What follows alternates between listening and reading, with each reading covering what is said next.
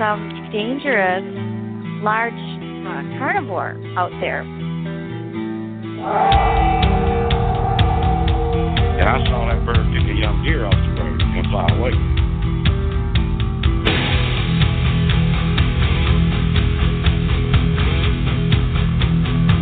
And uh, it was just about getting dark, and we started panicking, running down this ridge, not really having any clue what was throwing rocks in our vicinity, good sized rocks. And uh, I stopped long enough to get a 357 out of my backpack and look back, and that's when I saw it. I saw one.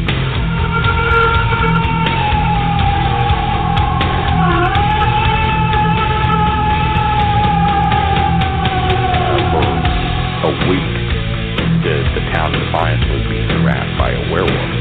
And it's actually attacked two railroad workers, uh, killed livestock. You know, just a lot of weird stuff that was going on.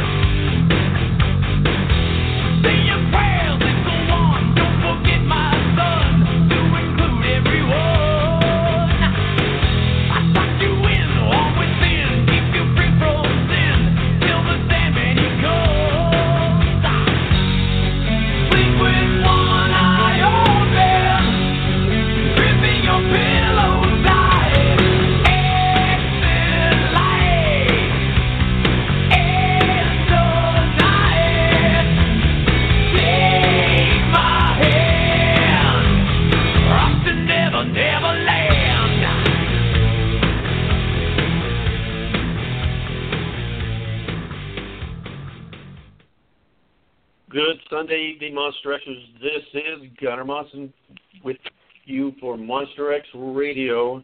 Uh, talking about Never Never Land. That is where Shane and I were this weekend. Uh, Mark Myrsell, uh, the gentleman who found the location for um, the log cabin, the miner's cabin from the famous uh, 1924 Fred Beck incident, where the miners were uh, shot. Suppose the story is that they shot at and then shot a Bigfoot that fell into a ravine while they and they were at bombard. Their cabin was bombarded by rocks uh, overnight. So we actually went with Mark to the site uh, of the cabin, and let me tell you, it is no easy trek. Um, we uh, I, I've never done any kind of mountaineering or mountain climbing, and uh, I know that Shane has done some but uh, it was, and and I uh, I have a little. I I don't have. I'm not really afraid of heights, but I'm afraid of heights when there's no barrier between me and uh, imminent death. And uh, uh, we came around the corner to where we were going going to go down this to uh, the cabin, and uh, I was at one point thinking how I could fake a broken leg because uh, my my nerves were a little bit uh, shaky, but uh, four, five of us went down, and five of us made it back up, and it was uh, it was a blast.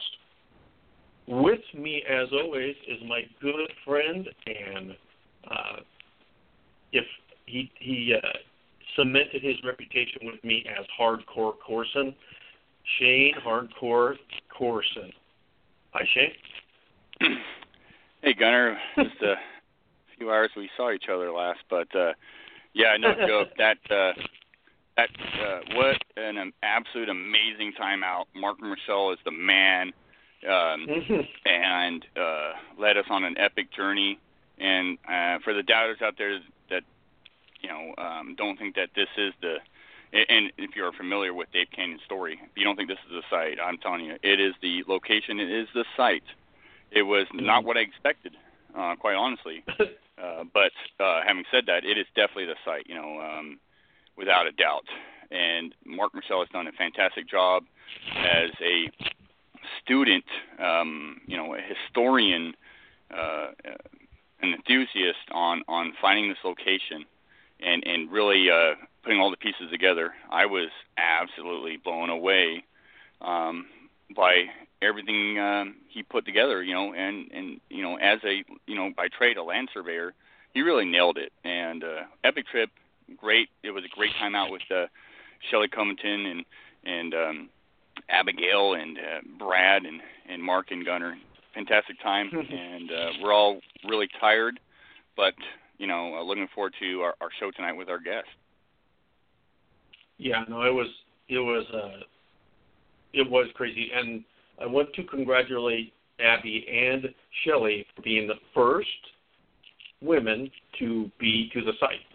Um, and let me tell you something that is I, I can't emphasize. It is it's gnarly getting down there, and it's uh, about gnarly and a half coming back up. So um, if uh, I Mark Mark is it's incredible because the guy uh, not only he took you know he took a mystery and and has spent I don't know how many it's got to be thousands and thousands of hours researching and and going and finding this site um, and my hat goes off to him. I mean Mark is just like the salt of the earth kind of guy and uh, he he uh, brought his friend Brad who who uh, shared some interesting stories and uh, is a kick in the pants too. So we yeah. we got a little wet going in, uh, and but uh, it was nice to get down to uh, the, the day yesterday. We went down to the site and um, not great time. So we'll have we've already talked to Mark. He's going to come on and, and talk to us, and we'll we'll revel in the the historic epic trip. So um, absolutely without I, I think I think we should uh, bring on our guest. Absolutely. Let's bring on Joedy Cook here. Hello. Hello. Hey, how you doing? Joedy. Hey, good. How are you, buddy? Doing good. Doing good. How you doing? I am tired, actually. So. yeah, I, I know. I, I was thinking for some reason I kept thinking the show was like at nine o'clock tonight. You know, being um you know, I didn't think you guys were on the same timeline. I just just got in from the grocery store and I got the text. I'm like, wow, it's at, I thought it was at nine. So, so yeah, I had, I had a long day out shopping and all that stuff. well, we just got back from Ape Canyon, so we're a little beat. Yeah, yeah, I, I yeah, I read uh, Fred Beck's book. yeah. So, jo- Joedy, for uh, our, our listening audience, can you uh, tell uh, us a little bit about yourself? Okay. Uh, I've been well before I did um, the cryptid stuff. I was a UFO investigator uh, with a local group um, here in Cincinnati back in oh heck the 80s and 90s. You know, and um, was you know was doing that for quite a few years, and um, we had a back at you know back in the old days, you know, we had public access TV, and we had a live television show that we did on, like on the first Wednesday of every month, and we had guests on there, and you can call in and things. And I mean, it was it was really good. We had a lot of viewers, and um, like I said, we did the UFO stuff for for years, and we did the show for years, and then we started getting a lot of cryptid sightings. You know, uh, you know, people were calling in telling us about the different cryptid sightings and things. So, you know, I took it along with another researcher and kind of fell into it and been doing, you know, Bigfoot and uh, cryptid uh, stuff for about 25 years now. So, yeah. So how did how did you make the leap from um, from aliens to cryptids? I mean, you just based on reports you were getting. We were, yeah, because we were getting a lot of stuff in Ohio and uh I they were just a you know I found it really interesting. You know, uh, the UFO stuff's really really fun, but it's you know it's a lot of sitting and waiting time. You know, if you're you're out sky watching or you know if you you get a report and you know the the report's pretty old, so you know any type of physical evidence or anything like that is you know is gone and a lot of research. I mean, this is the old days before people really had computers, and you were just going to the library, you know, uh, you know, for research and things like that, going through newspaper articles and magazine articles, things like that. And you know, the crypto stuff was it was something interesting. It was something fun. You know, uh, I mean, I knew I knew about Bigfoot. You know, uh, ever since I was a kid. Uh, you know, because I remember going to see like the Legend of Boggy Creek you know, when I was a kid, and I mean, I just absolutely fell in love with it, you know, with the whole thing on, you know, Bigfoot and. uh but at the time, you know, uh, you know, Bigfoot was something was like out in the Pacific Northwest because no one really took it really serious, you know, uh, east of the Rockies and things. And there were just so much massive sightings, you know, that was taking place in Ohio. Um, I mean, I was finding newspaper articles, um, old stories going all the way back, you know, into the 1800s of you know sightings that took place in Ohio, and I kind of expanded out a little bit, you know, go to the surrounding states and things, and done some stuff up in Canada, you know, things out in the Pacific Northwest and things. So it it, it was fun, you know, but it was just, you know, it was more adventurous and it was more exciting than doing the UFO stuff, you know. Yeah, I mean, there's, there's a little bit more chance of finding hard evidence. I mean, you, the story you can get the stories more timely mm-hmm. and and go investigate. Yeah, I mean that's. Um, yeah, you so, know it. it go ahead. Yeah. No, I'm just saying it's Go just ahead. you know the, the the stuff with the you know the UFO stuff is it's really fun, but it's you know it it's really time consuming you know compared to uh, you know um you know the cryptid stuff. Um and and the thing of it is you're just you know our our team I mean we were just constantly uh research you know doing investigations on just about you know any type of report that we got you know and it was just it was like I said really time consuming and things. And like I said the cryptid stuff is you know um wasn't that much time consuming but it was just you know a lot of research involved and you know you spent more time with the family doing your research and that was kind of kind of good Cool. So you've authored uh, a number of books on on different cryptids. Um, mhm how many total books have you written altogether? oh let's see um I think right around uh 12 Yeah. Yeah and So- yeah So Yeah. tell us how. I mean, what, what possessed you to write, start writing books? Not You know, every my- not every Bigfoot researcher can do that. You know, my my thing is, I, I, I'm, you know, there people have to. understand, There's like no money to be made in this field. Okay, and and if that if you're if you think that there's money to be made in the field, you're in the wrong field. My my thing is, I love to share information. You know, I I I believe that's the only way. You know, we're going to find the truth if you share what you have. And Mhm. you know, one thing from being into you know Bigfoot field, you know, for as many years as I have been, it's a very backstabbing field. It's it's loaded with cliques. It's loaded as the buddy system, and and and that's how it is. You know, um, uh, it, it it's a really you know, eh, it, it, I I would tell today if you if you if you want to get into the field, just be an independent researcher and don't fool with anybody else. You know, don't fool with anything because it, it it is. There's so much jealousy and just nonsense in this field. I mean, you know, I I'm probably one of the leading researchers on Bigfoot in the state of Ohio. I mean, there's other researchers here, but I'm probably the one that's been doing it the longest. You know, and Mhm. you know, we have a conference every year, a huge Bigfoot conference. And I, you know, Mhm. I've never been asked to speak at at the conference, you know, because, you know, I'm for one, I'm not part of the BFRO, you know, two, it, it's, you know, it, it's like they don't want local researchers, you know, speaking at this conference, and they'll bring somebody in from way out, you know, instead of bringing somebody that's already here. And it's, you know, and, and a lot of the, you know, other researchers are here. It's like, you know, I the, the whole thing of it is, you know, is let's share what we've got. Let people hear what we have to say. You know, let's stop making this a clique. Let's stop making this as a members only club. You know, and and this is what the field is, you know, basically turned into. So my thing is, you know, I write the books, and the books get out to the people, and you know they get the information. You know, and that that that was that's the whole thing. Be, you know, I just I love talking. You know, I've done conferences. I I've never took money to speak at a conference. You know, never, never. I except for one conference I did.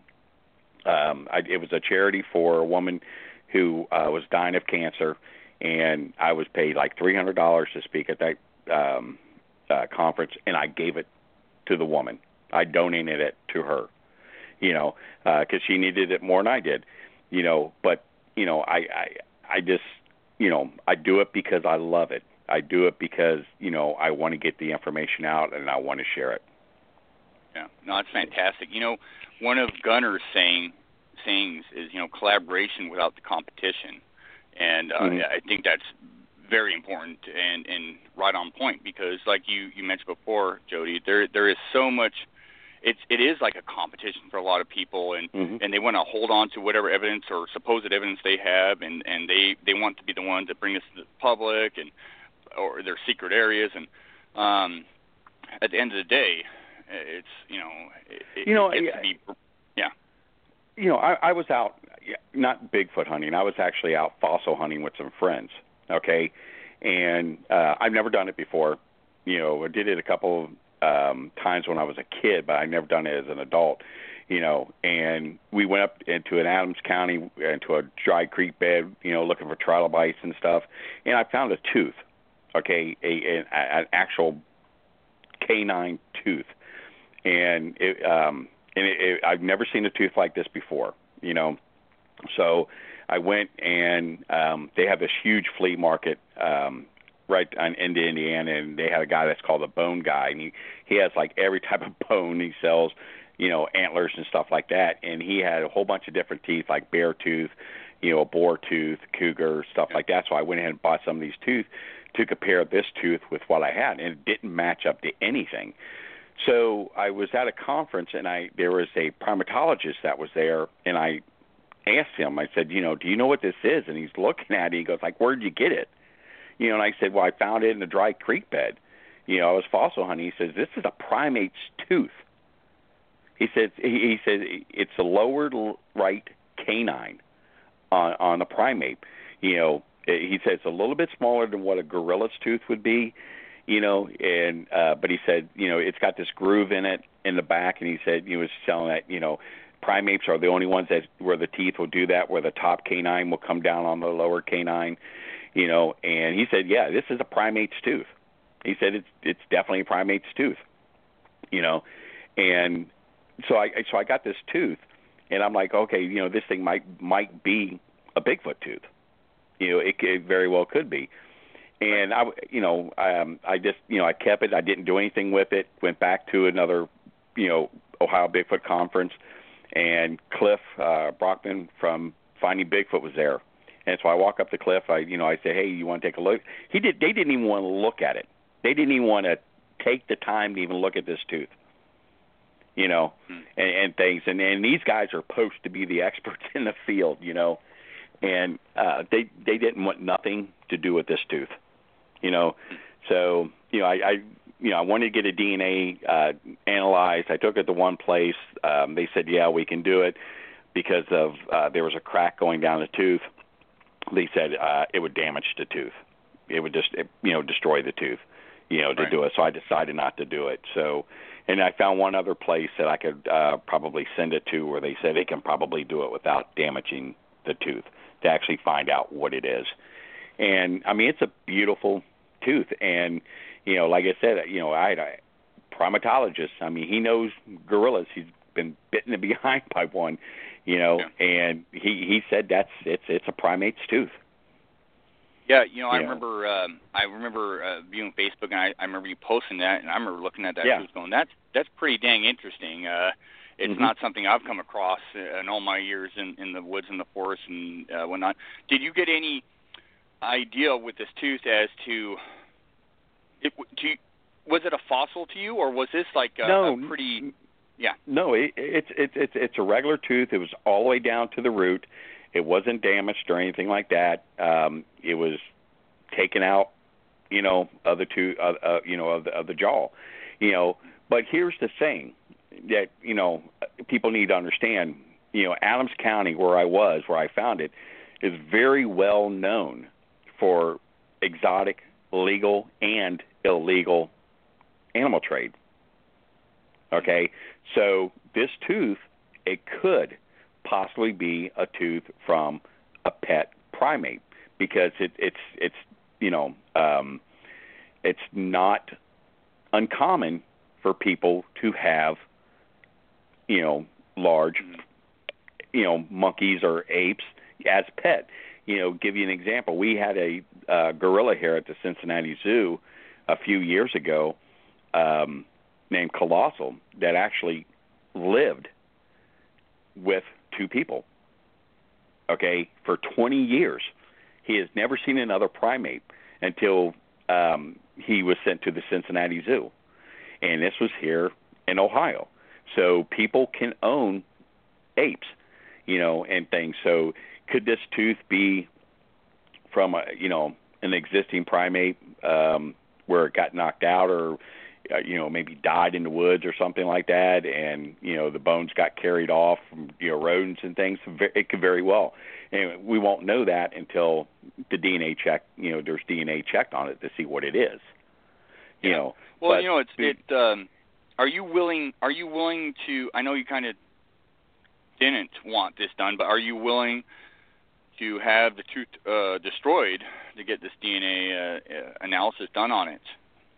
Uh, I really don't because it's it's it's a beautiful tooth. I mean, it the the way the tooth looks, it, it's I've never seen anything like this before. And like I said, I've got you know um, teeth from just about every single predator out there as a parent, and it doesn't look like anything that. I mean, I even have a copy of a gorilla's lower canine, and it doesn't even match up to a gorilla. You know. Um, Yeah. So, but like I said, there was there was another researcher sent me a uh, message uh, about two weeks ago saying this is who we go through uh, for when we find DNA, and check with them. They might be able to do something. I contacted them. They said, you know, they 98% sure they can do the DNA on the tooth without destroying it. Perfect. So, Perfect. Well, Yeah, so Yeah. th- I'm going to send it to them, let them look at it, and let them decide what they're gonna what they're gonna do. Awesome. Well, two things I like about that is one, you're actually going to get sent out here, but two, I like the fact that you're willing to admit that this could be a, a known species, uh, another Yeah, I mean, primate. Yeah, I mean it could be because the, you know the thing of it is, I mean I you know I found a I found a baboon skull here in Ohio, and um and and that's what we talked about on Monster Quest.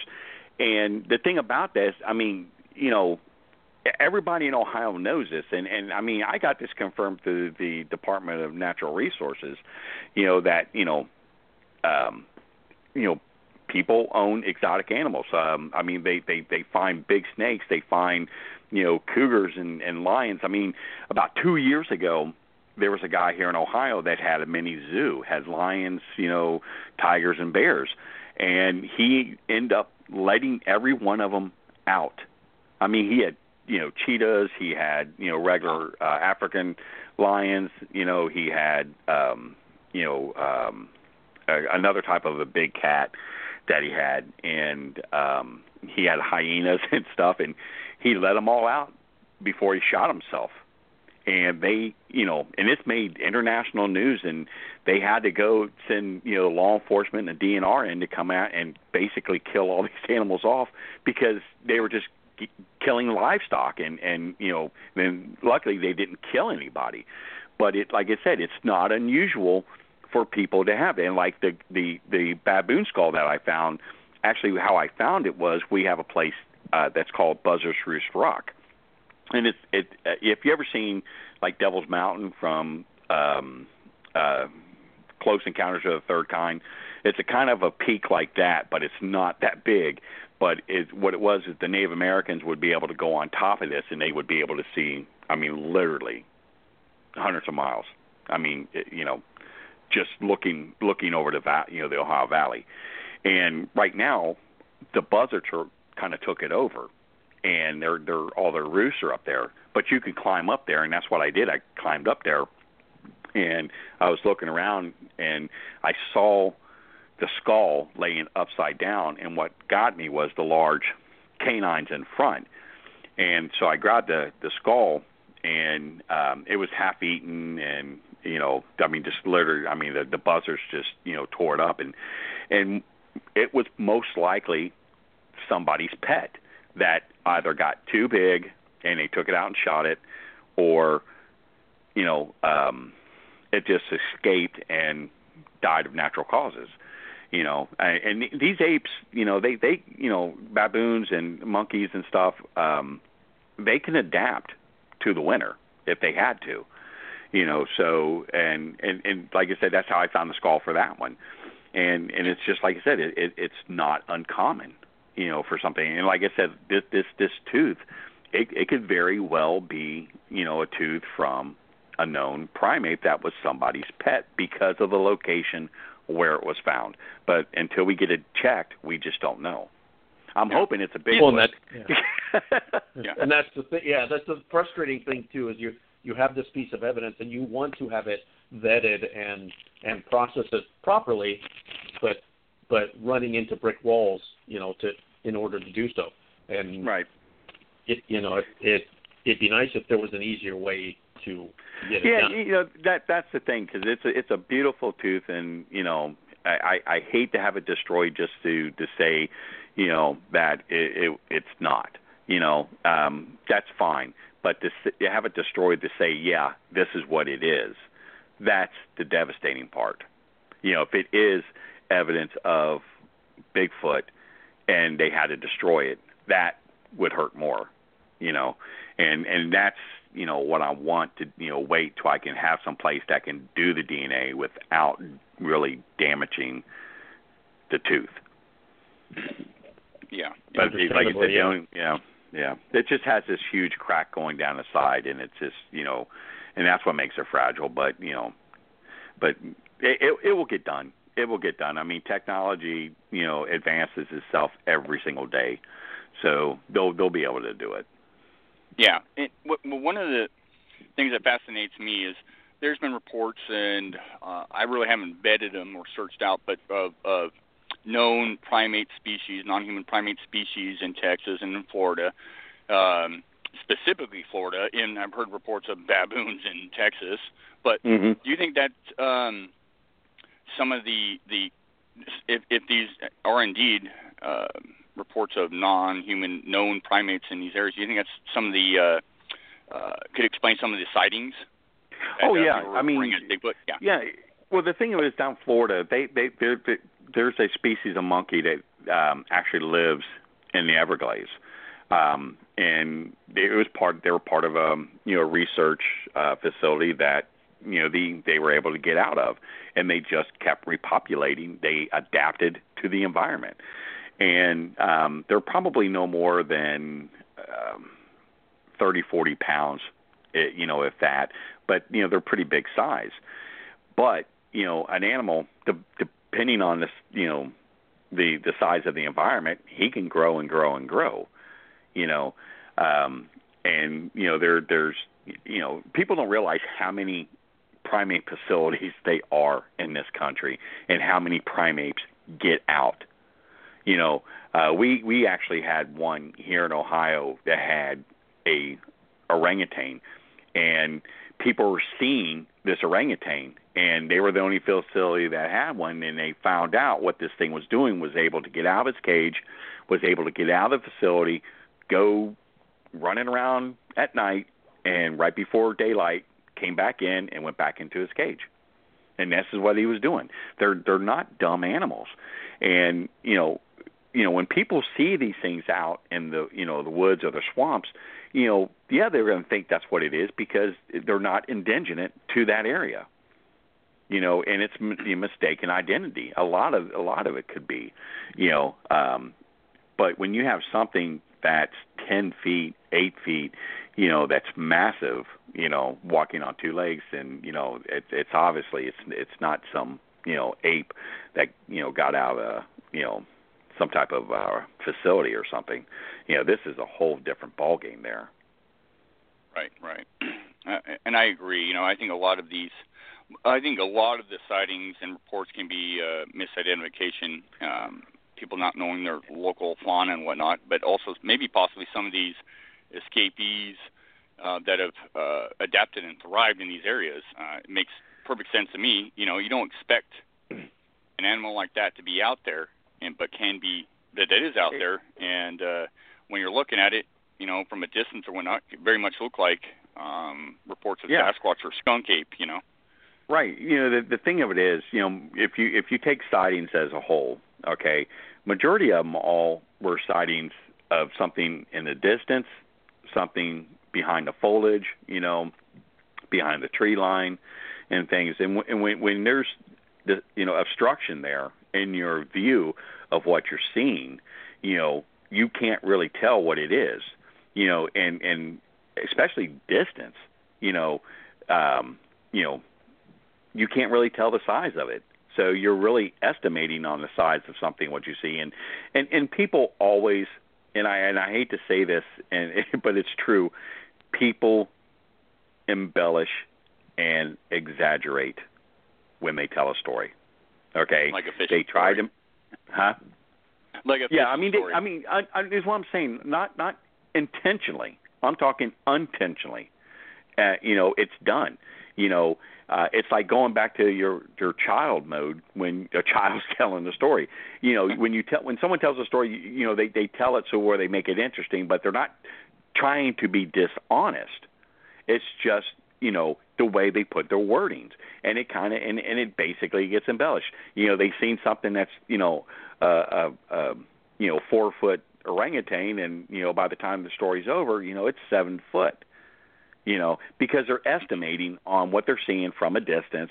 And, you know, and, and when you see something like that from a distance that you don't know what it is, you automatically think that this is a large animal, you know, and, and that's normally how it is. But like I said, you know, I don't think people are out there doing it, you know, purposely. It's just, it's, it's, you know, unconsciously telling a story and it's just kind of embellish it a little bit to the point, you know, of, of what they're seeing, you know, um, especially you know something that's you know within the tree line. I mean, it could be a bear, you know, that has a hurt front paw that's walking on two legs, and you see this large hairy animal walking.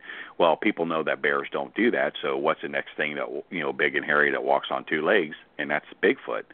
You know, so you know it it it could be misidentification, and you know you're at the awe moment, you know, of what you're seeing.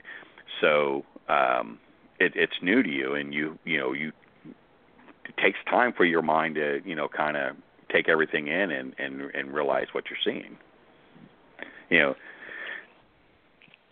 Yeah, yeah, I, I, no, I I- completely, completely agree with you.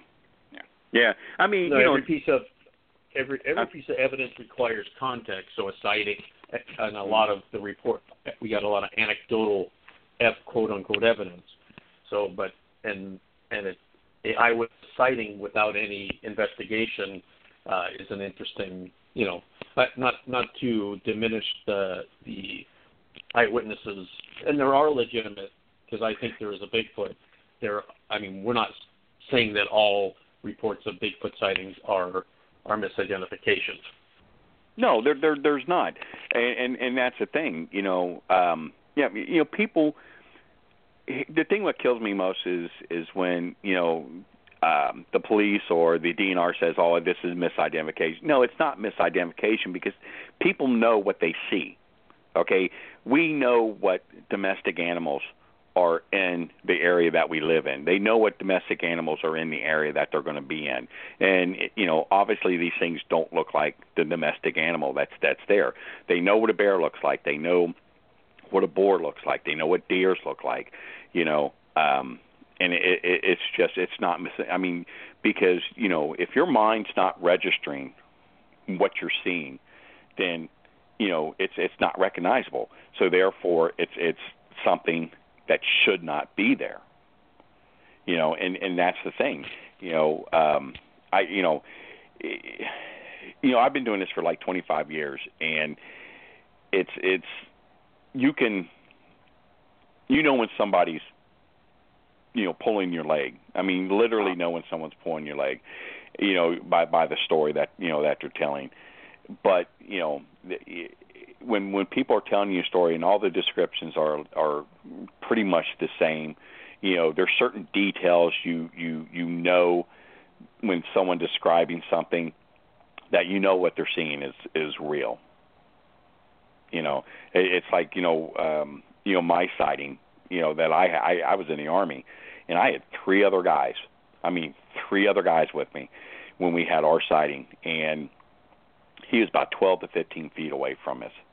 You know, estimating about 12 to 15 feet, and um, I mean, I, I I've seen. I mean, I can tell you from head to toe what he looked like. I mean, from from every single detail, and this was something that was not indigenous to that area, you know. And and this this I was very human looking in the face, extremely human looking, but it, you know, but he was hairy. I mean, he was huge, and you know, obviously it was a Bigfoot. You know what we saw, you know, and you know, ten years later, you know, talking with the guys, you know, one of them's like, I don't know if that was. A, I mean, you, you knew what it was. I mean, you were right there. You've seen it, you know, and it's to the point where you know they don't want to be a part of it anymore. They they try to, you know, run it out of their head, you know, because it was that much of a shock to them. You know, it's just something they want to forget, and that's how you know that you know people are seeing things that's you know that really shouldn't be there. Joedy, are you Joedy, uh, would- are you a, an active an active field researcher right now? And and if so, or if not, I mean, do you collaborate with other groups? I I know you promote him being out there doing your own re- kind of research, but Mm-hmm. are you an active uh, field researcher? And if so, I mean, do you uh, work with groups or people or? Oh yeah, I mean. I I, Yeah. I do. I you know, I, I I have a lot of close friends in the field, and I work a lot close with them. We share information. You know, um, right now I've been doing um, a lot of research and things on the dogman sightings that we're getting in Ohio and across the country. And I've been working with a lot of really good researchers across the country, um, you know, on on that particular subject. And so I just, you know, came up with a new site called the North American Dogman Project. And um, I mean, I've I've got up to date probably little over about 120 people that joined the organization who wants to be field researchers, you know, on this subject. You know, so you know we got you know chapters coming up all over the country now, um, you know, for this project, and you know, um, and that's a big phenomenon going on right now is the dogman stuff um, and things. Uh, but yeah, I mean, I, I have a lot of different people I work with. I, my, what the point I was trying to say earlier is, you know, do the stuff on your own. Don't get caught up in the bull. You know, you know. Yeah. I mean, find friends out there and work with people, but you know, you'll find out who to work with, who to trust, and who not to. You know, that that's basically my point. What I was trying to say. Yeah. Yeah, I mean, there and are. I agree. That's Yeah. that's been my my mantra for a while now. I mean, if I'm gonna go bigfooting, I'm gonna go bigfooting with people I like. So Yeah, and and the, th- the the the thing of it is, you have to go with people you like and people you can trust. You know, and the the thing of it is, you have to be skeptical. You have to be eighty percent skeptical when you go out into the field. You know, um, because if you don't, everything you find evidence-wise is going to be Bigfoot. Every indention in the ground, i i- it's a Bigfoot print. Every every you know broken branch, Bigfoot did it. Every single tree you know tree structure you find, all Bigfoot did it.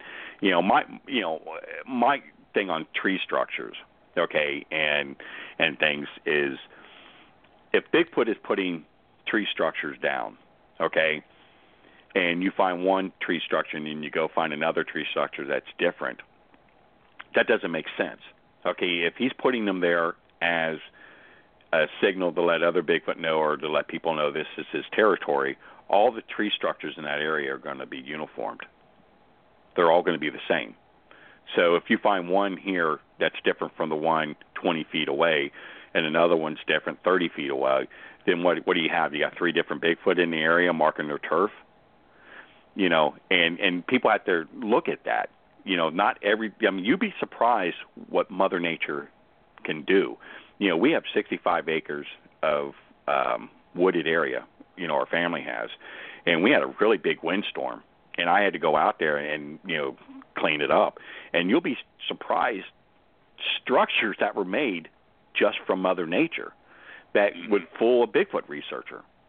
You know, and you you have to really take time and look in what you're doing and and I've actually seen actually seen with my own eyes guys from the U.S. Forestry Service and even from the Ohio DNR make tree structures, make them, you know, just for fun, to on, on Bigfoot researchers. Right. You know, Yeah. and so you, you you just have to watch with the evidence that you find and not think that everything you know is is you know is Bigfoot because you know you know any animal going through there can break break a branch. People going through there can break a branch.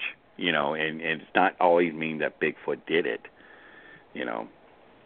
Yeah. No, Yeah. in fact, a good our good friend Shelley Covington, Montana, says um, when you're approaching Bigfoot evidence, it's Bigfoot last, and I that's a good Yeah. good way to approach. I mean, be It, it, critical. it of, is. Be critical of evidence. Be, be You know, yeah, skeptical. It, it it is, you know, and and and like you know, I I- did this um Bigfoot uh conference one time, and we were talking, and someone asked about scat, you know, and you know, scat scat, it's crap. It's got bacteria in it. It's very nasty. Don't touch it. Don't bother with it. You know, and because I don't. The the thing about scat, you know, is whatever that animal ate, if he ate you know uh, another rodent or something like that, that DNA is going to be in there, and it's his DNA is already contaminated because of the other DNA that's there. Now, yeah, I know labs can sit there and and say you know clarify every single piece of DNA that that that's in there, but you know it, it's still going to be um uh I'm trying the right word. You know, it, it's still going to have Contaminated. yeah, contaminated. It's still going to be contaminated. You know, Right. and you know, feces is not the best thing to be fooling with. you know, and and so, I mean, it's, I mean, crap is crap. Leave it alone. If you want to take it and, and and wrap it up and put it in your freezer, and your wife actually pull it out for dinner one night, hey, go for it. You know, but it's it, it, it it's it, you know you don't want to put yourself in danger by messing with something that has bacteria that can hurt you. You know, there's other types of evidence out there you can find. You know, hair. You know, um, you know, in you know, uh, if he was eating plants or something like that, you you know, the saliva that's on the end of a you know a, a branch or you know a tree or you know bone or something like that. There's other types of you know DNA that you can get. Just don't put yourself in you know harm's way to you know to to find the truth. My my biggest motto is you know safety before research.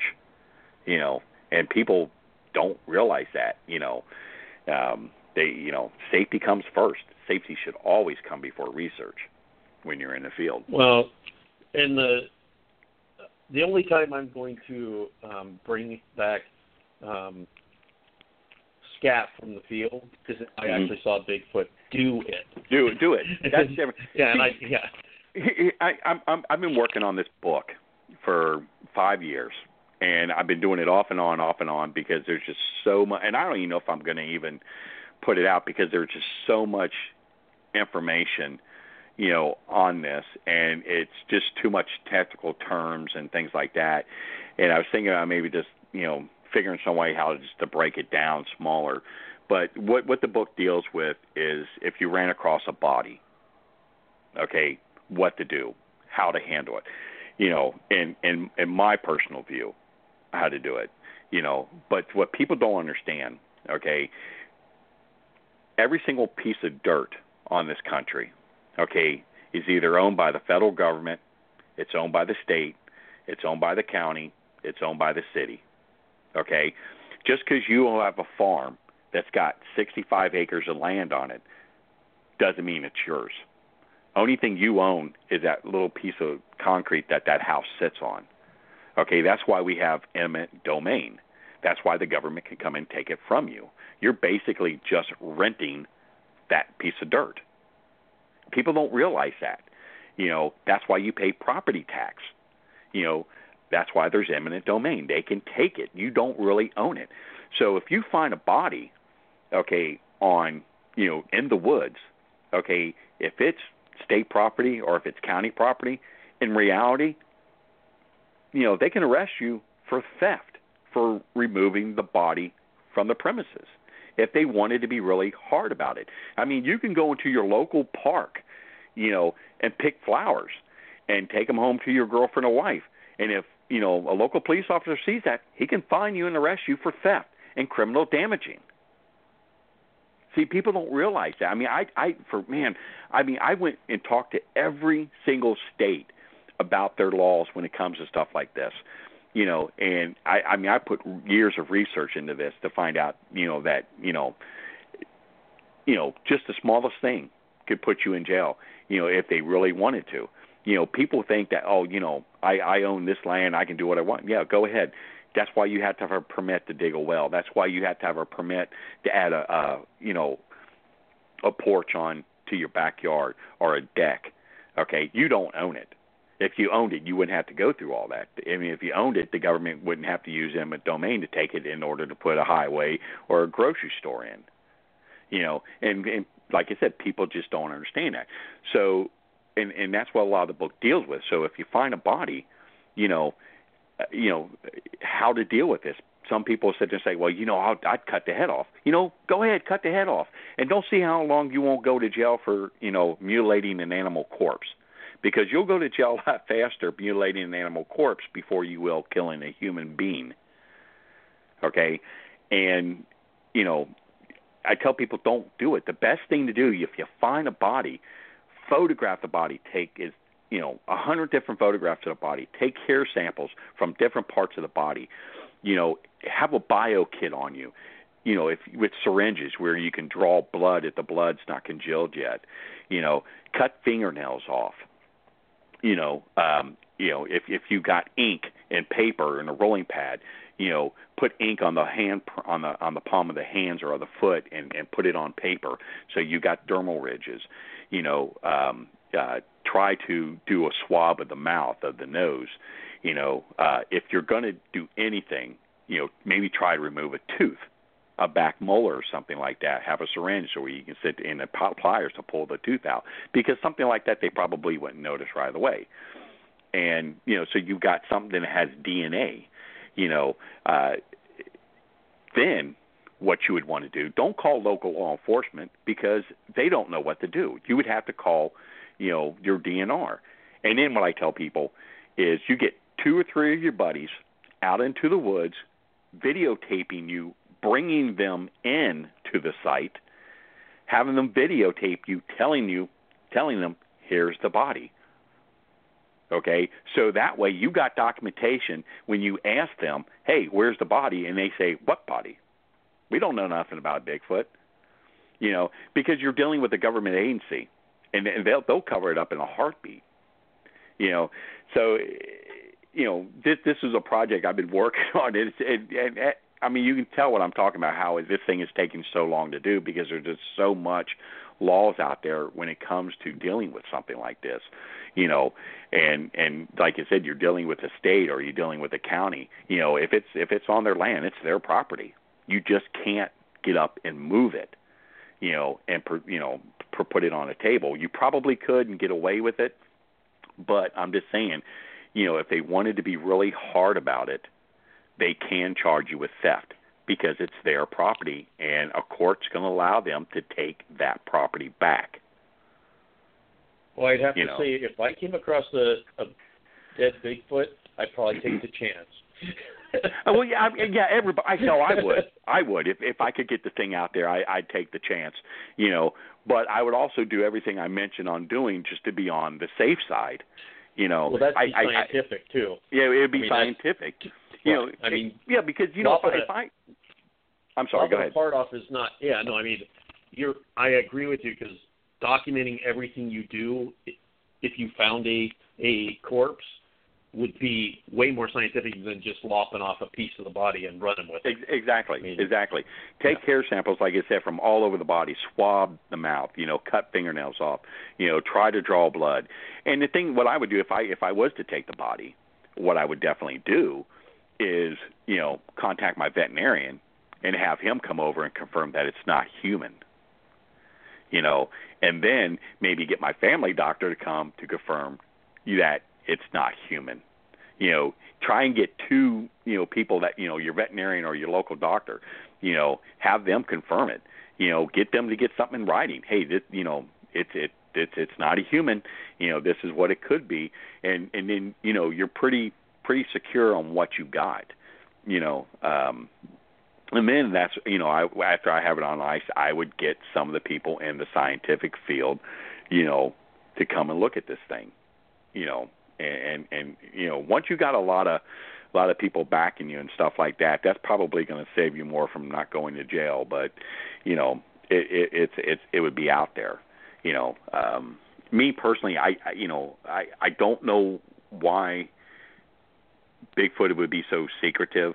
You know, uh, you know I I can see you know the federal government not recognizing it because if if they did recognize it, you know we have to say okay this thing lives in the woods. You know we have to protect its habitat. So guess what? Logging stops.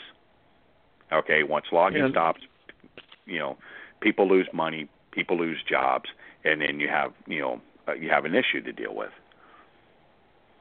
Well, my thing on that that when people say you know, but the thing is, is we should be protecting that environment already for the known animals. So I mean that. Right, uh, but but think about it. I mean, the human species we cannot coexist with another species. We've never been able to coexist with another species. We can't even coexist with our own species. Okay, let alone you know try to protect another human type species. You know, I, I use this scenario a, a lot when when people ask me about this kind of stuff. I say, let's use a hypothetical situation. Let's say mermaids exist just for the fun of it. Okay, we'll say mermaids exist. Okay, Are so they don't. yeah, they're right up there with the unicorns. you know, but um, let's say they they they they they you know reproduce up in an area up in Alaska where they do all the crab fishing at. Okay, and so they have to protect the area, so they stop the crab fishing industry. So we don't have crabs, we don't have lobsters. You know, um, you know the price shoots up, boom, because they're coming from a different part of the you know region now. What do you think is going to happen? You know, money's going to be lost, jobs are going to be lost. These guys are going to save their jobs. They're going to save their you know their homes and everything. They're going to go up there and they're going to kill them off. Okay, and they're going to do it quietly you know, to say, hey, there's no, they're no longer here anymore. I mean, that's that's the human nature. You know, survival of our species comes first. You know, uh, and and that's how it would be. And it's sad, but it's the truth. You know, um, you know, the survival of the species, our species is going to have to come first. Even though this is a unique species, you know, um, that has the right to exist, but if it's stopping our species from thriving, you know, they're going to do what they're going to need to do. You know, and it's the same thing like with Bigfoot. You know, um, is the federal government protecting them? They probably are. They probably know they exist, and they're probably, you know, um, protecting them under the radar. You know, but you know they're they're not going to sit there and make it publicly. Just like you know the you know I wrote the FBI under the Freedom of Information Act about Bigfoot. I got like 25 copies of like blacked out paper paperwork, but they stated in in the paper that there's 20 you know 2,000 pages plus that's considered classified documents on Bigfoot by the FBI. So what, is the I mean, FBI? Is, is huh? Bigfoot a, a national security threat or? No, no, no, no, no. And and and the, here's the good thing about the FBI. What I loved about the FBI, the guy, the guy, you know, wrote on the letter. If you have any questions, feel free to call, you know, and I'll talk to you.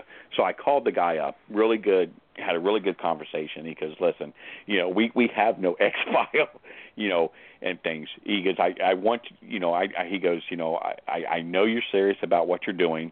We've had people send us freedom of information requests about this, and I like to kind of explain them our side. And so, you know, he, he's telling me, he says, look, you know, FBI agents, they're trained very well. When they write a report, they document everything. They leave nothing out because that's how well they're trained. Well, if they're doing an investigation on something and they happen to see a Bigfoot, they're going to put it in their document.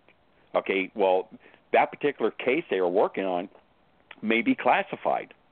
So that's why it's classified, not because of Bigfoot, because of the actual investigation they were doing, or the agents' names have to stay classified for their protection. And and he that's the way he explained it to me. That's why there's 2,000 classified documents. And to me, that was extremely accessible, you know, acceptable. You know, I don't want these guys' lives in danger. And you know, if they're out doing an investigation that's protecting our country, hey, I don't need to know about it. And that's the way I looked at it, and that's the way he explained it. And they didn't have to do that. You know, he didn't have to take that effort to do that, but he did because he finds the field interesting, and he knows that they're there because they got reports saying that they're there. But he wanted, you know, someone like myself who's a researcher to know we're not holding stuff from you purposely. This is why we're doing it. So, no, it's not a national security. You know, you know, I, I, I'm sure you guys believe in UFOs, ghosts, and other things too, like majority of all the people do. You know, my my whole thing is is if, if you know UFOs exist, and um, let's say the the president gets on TV and he says, "Look, we have alien bodies. You know, uh, our planet has been visiting, visited. You know, um, so far they haven't been a threat. If they do become a threat, you know, we'll be able to protect our planet. You know, and we do have bodies, but at this point, you know, we're just observing them. Well, you know what? If that would be acceptable, people can't accept that because we already know they exist but we just got it confirmed. The thing of it is, you're going to wake up the following morning. You're still going to go to work you know you got something to talk about at the water cooler you got something to talk about at you know lunchtime you're going to get off work you're still going to take your kid to soccer practice you're still going to go to the school play you know with your other kid i mean your life's not going to stop it's going to it, it you know a week two weeks it's going to go on until something else happens that takes the bigger story you know i mean your your life's not going to stop people are not going to run into the street screaming with their hands up you know, saying it's the end of the world, and you got people walking around with Bibles, you know, saying it's the end of the world. It's not going to happen like that. The federal government wants you to think that it's going to happen like that. That's why they don't say anything. But you know, if you take the whole American population or even the world population and ask them, "Do you believe in UFOs?" You're going to probably get 80 to 90 percent of the people are going to say yes, that they know that they're there, because you know it, we can't be the only species in the universe. There's other planets out there. There's other solar systems out there, and you know we can't be the most intelligent ones out there. You know they got to be somebody else out there. My worry would be is that the fact that the government held that information from us. So if they lied to us about that, then obviously they're going to lie to us about protecting us. You know, because if you you think about it, the the human species is a violent race of people. This planet has been at war since the beginning of time. Okay, they know that. You know, they've been monitoring us. They know that. They know we have nuclear weapons. They know we have no different killing our fellow man. And they that would be a threat to them. And sooner or later, you're going to have some warring race out there that's going to find out about this warring race here and they're going to want to fight. So eventually, it's going to happen. We're going, to you know, something's going to happen that you know we're going to make contact, and it's not going to be good. You know, and and yeah. that that's that's you know, you know that's I don't know. yeah. yeah, it makes you it makes you think, man. You know. Yeah. Well, Joedy, I mean, do you think do you think that we uh you think Sasquatch has been shot and killed, and there's been a cover up, or that there has been a body out there that just hasn't been brought to the public? Oh yeah, uh, there there's actual a document um, that um, where um, uh, I I never had a copy of it. I actually seen another researcher had it. He was able to get it through NASA under the Freedom of Information Act, um, and most everybody in the field knows about this document. That um, right before the um, was it Apollo? Which was the first one? Apollo one, I guess maybe, or they it might be a different one. But the the first moon, first rocket going to the moon. um, there in, in Florida. There was apparently um, one that was right outside the area where the rocket was getting ready to go off, and the Air Force went out there because they thought it was a human and found out it wasn't a human. It was a Bigfoot, and they shot and killed it. And so the government had a body, and you know, um, I, I believe the document is legitimate. Um, I, I've heard uh, when Mount St. Helens happened that bodies were recovered from Mount St. Helens. You know, I, I do believe the government has bodies. I believe the Smithsonian has the remains of a Bigfoot. I really do. I, the thing about the Smithsonian Institute is that they have so much stuff that they're cataloging from paper to the computer that it will take them uh, another 200 years to do Mm-hmm. because they have so much stuff. And they only put on display if they have more than one of the artifact. So majority of all the stuff is sitting in crates under steps in a warehouse underground somewhere. So I will I will lay money that somewhere inside the Smithsonian Institute there's a remains of a Bigfoot that was brought in a hundred years ago and no one knew what it was. And until they find another one they could compare it to, uh, you know, we'll never know. But I, I almost guarantee they there there's there's remains of one in there. But you Yeah. know, they, I don't think I I don't think the government, you know, um, I, well, let me rephrase it. I do think the government has remains of one. You know, I, I think when I think about that, I think remember the movie Iceman Cometh, where they found that I, uh, that caveman, they uh, thawed him out and they put him in that little um, indoor facility where he still thought he was, you know, in the cave and in the woods and stuff. I, I truly believe that you know the government has a facility like that, and they got Bigfoot in there that they're monitoring. You know, I, I really do. yeah, Yeah. there's no doubt for me that the Smithsonian has, like you said, these crates that are just full of uh, future finds and and whatnot. So there's no doubt about that. I, I don't know if they have a Bigfoot body or bones, but it, it's a possibility for sure. Uh, I think Oh, yeah. that they have Yeah. so so much material um, that, like I said, it takes not just one but two to make it a, uh, out to put it out there, and they just got crates of stuff. I mean, uh, Oh, that's they been proven when- over years. when Monster Quest did the show about the giant bears, okay, they had a skull um, that was that they believed um, the the short nosed bear was still living, which was a, the cave bear, and um, they they had a skull that they found um, oh back in the late 1800s, and the skull was actually given to uh, Smithsonian. Well, when Monster Quest did that show, it took the Smithsonian almost six months just to locate that skull because they only had one, and it, it was never on display. But it took them almost six months to locate it just for the show, and the the um, uh, scientist that talked about it, he wasn't even allowed to photograph it. He they let him in to look at it, to touch it, and that was it. And so they they have no photograph of what the what the skull actually looked like, of what the Smithsonian had. It's just this guy had to sit there and confirm. He was a biologist. I'm sorry, had to confirm if it was a known bear or not a known bear. And like I said, it took them almost six months just to locate that. So, yeah, it, it's it's hard for them to, to to actually say what they got because they're still documenting things. Yeah, yeah.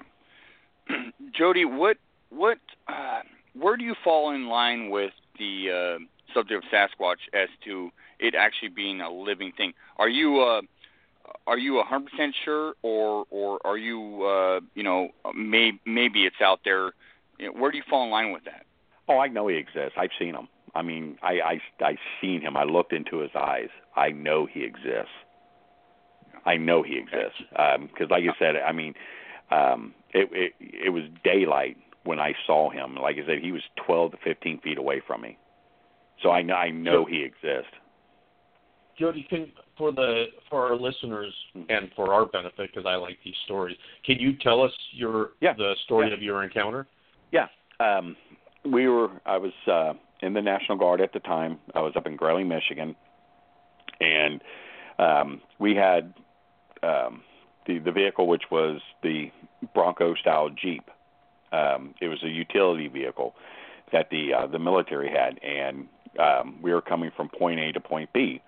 And um, what happened on this particular time is that our unit was broken up um, into two different groups that went uh, the training at the time, and I got stuck. Well, myself and a couple other uh, troops got stuck with other troops from other parts of the country to make up a unit, you know, for the training. And um, it was one guy from my unit, two other guys from other units, and we were uh, bringing ammunition back um, from the range going to the ASP. And we decided to go off road because it was it was 8:30 in the evening. It was still light. And, this was in August, uh, June or July and August time, and um, we didn't want to get stuck staying with the ammo all night if you know if they closed. So we went off road uh, to get there quicker, and that was kind of a no-no on a military reservation. So the tree line was getting really thick, so we stopped and we were backing the vehicle up. I was sitting in the passenger seat. And that's when it moved, when the vehicle was backing up. We thought maybe we hit a tree. I mean, he blended in with the environment well. And when he moved, we thought we hit a tree, so we, you know, the driver slammed on the brake, and he moved, and we're we're looking at him. I mean, he was about seven, maybe seven and a half feet, extremely muscular. Um, his body was very odd. Um, the hair and the skin. He um, looked like he had like mange, like a you know you would see a dog or a uh, coyote or something with mange. His his chest, his upper shoulders, his head was like that. You were able to see the sagittal crest on his head. Um, very human face, massive jaw, flat nose, the high brow, you know, brow. His his eyes were almost like a blackish red color, no white whatsoever. Very muscular uh, body. You know, he had the six pack ab. Uh, his arms were very muscular. Legs were very muscular. Long arms, long fingers. Um, you know, the um, the skin was uh, almost like a, a, a dark beige color, maybe. You know, the hair was like a reddish brown. But like I said, his size, he was only maybe about seven, you know, seven, seven and a half feet. You know, because we were able to see from sitting how high the vehicle was, sitting in the vehicle, we were able to see over his head. So, um, but when he walked, it was like a glide. You know, it was kind of like a glide, and um, his back when he when he kind of I mean he was watching us as he was moving, but when um he went back when we were just you know he turned his head back to look straight. I mean his back you can see the muscles in his back and and things and it was just you know um very human. That was the thing, very human. There was no smell whatsoever, and if there was, I didn't notice it because it was one of these things that was right at you know it was awe. I mean when we saw this thing. Um, and because the post had numerous Bigfoot sightings. Troops were seeing sightings all the time on that post, going all the way back to the 70s. Guys have been seeing, you know, things on that post, and um, you know, we didn't. We got back on the road. We didn't say nothing to each other uh, as we were getting back into the cantonment area, and then when we got there, uh, we you know turned the ammunition in, went back to the you know barracks, you know, barracks rather, and you know we didn't say nothing. You know, uh, it was like you know, are we going to report this? Uh, I mean, to each other about what we saw. Other than was, are we going to report this, or do we tell what we saw? And it's like, no, you don't say crap. You shut up about it. You know, and that's what it is. I didn't say nothing for 15 years. I never told anybody. I never even told my wife. You know, I haven't said anything to anybody about the sighting, you know, um, until I wrote the book Traces of the Grassman, and I talk about it in there, you know, my sighting and things. But um, yeah, it, you know, he exists. I know he exists, you know, um, and he's, you know, he wasn't threatening to us. If he wanted to be, I'm sure he could, you know. But um, he showed no signs of aggression. He was just walk, you know, watching us. You know, I I think we spooked him as much as he spooked us. So. Yeah, yeah. I mean, do you do you think with with uh now you only have you had other sightings or encounters before that you would uh, claim to be Sasquatch? There, there was only one other time I was out in the field um, that I seen something, but I really didn't get a good look at it. And it was on a night investigation. It was at Salt Fork State Park. Um, it I would, um, you know, I was out there with some guys. There was a team from Minnesota that was out there, and um, we were down a hillside. We had two groups of people that were like setting up as a like a listening post, you know, in the woods there. Um, there was a guy down in a creek bed. I was standing on top of the creek bed um, while he was down there looking to see if there was any tracks. And I kept hearing movement behind me, and I would look, and I, I didn't see nothing.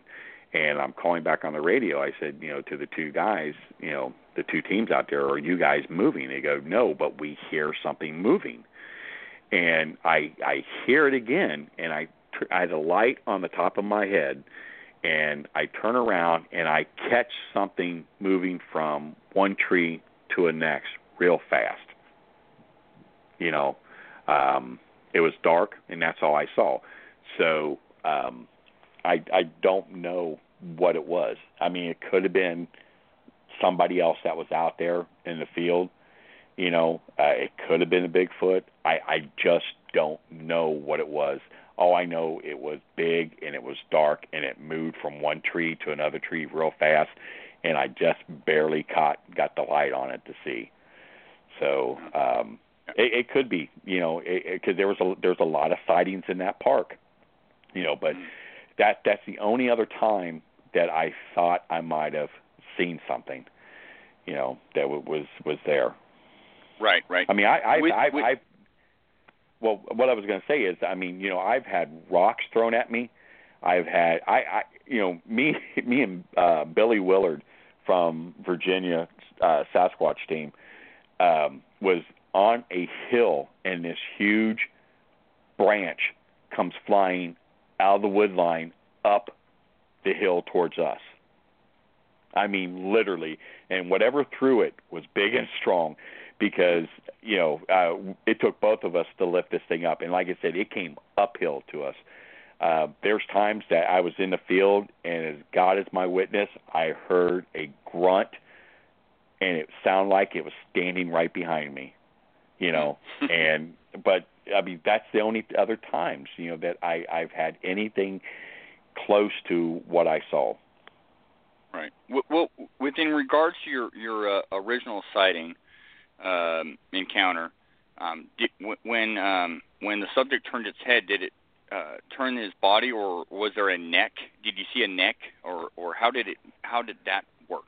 No, you know the thing. I didn't see a neck um, when when he turned to look at us. His whole body turned like in a Patterson film, literally turned. I mean, he. I didn't see a neck. I mean, where it looks like his head was mounted on his shoulders. It looked like his head was mounted on his shoulders because his body was just massive. Yeah, I mean, I mean, you saw the pecs and the chest.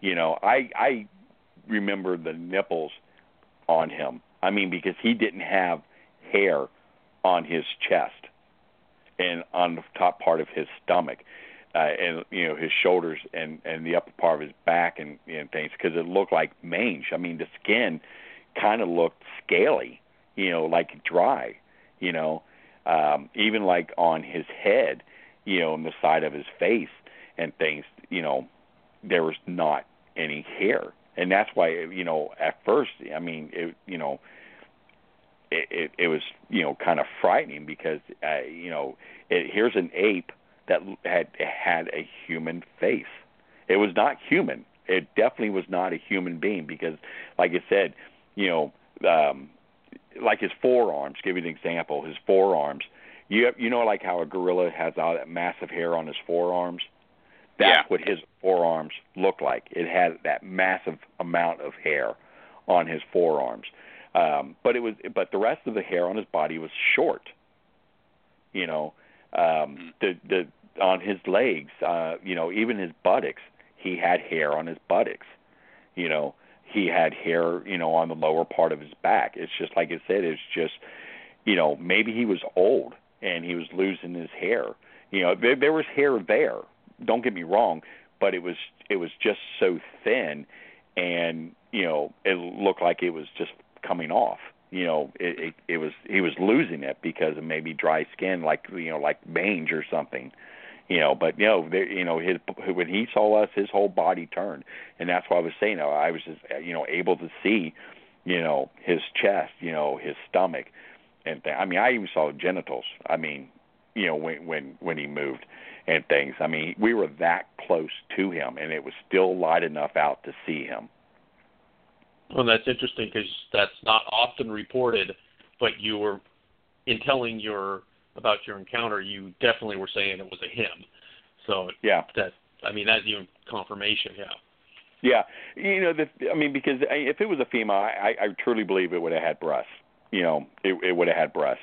But you know, obviously, you know, it, because he had genitalia, and we were able to see that, that you know, it was he was definitely a male, and and I mean, the also that you know his chest, his, his you know, pecs on his chest. I mean, it was just, I mean, you know, I when I tell people this, when I when I tell people the the the shape that this animal was in, you know, was just muscular.